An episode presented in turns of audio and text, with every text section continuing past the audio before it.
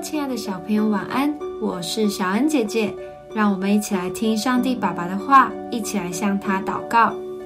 箴言十三章二十到二十二节：与智慧人同行的必得智慧，和愚昧人作伴的必受亏损。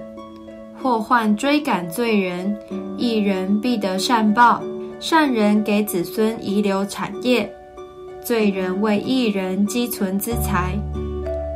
今天的经文告诉我们：与智慧人同行的必得智慧，和愚昧人作伴的必受亏损。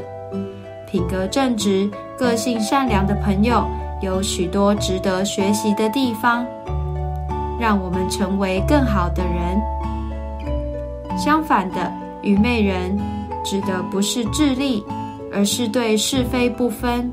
没有良好品格的人，在一起久了，我们也会不知不觉地被影响。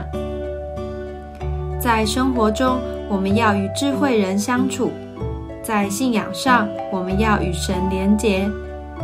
这样，我们不只能够拥有好品格，还能明白各样的真理。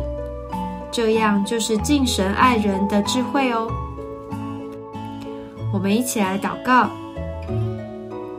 亲爱的天父，求你让我有分辨好坏朋友的智慧，让我结交好的朋友，学习到更多正直善良的品格，让我远离坏的朋友，不做你不喜悦的事。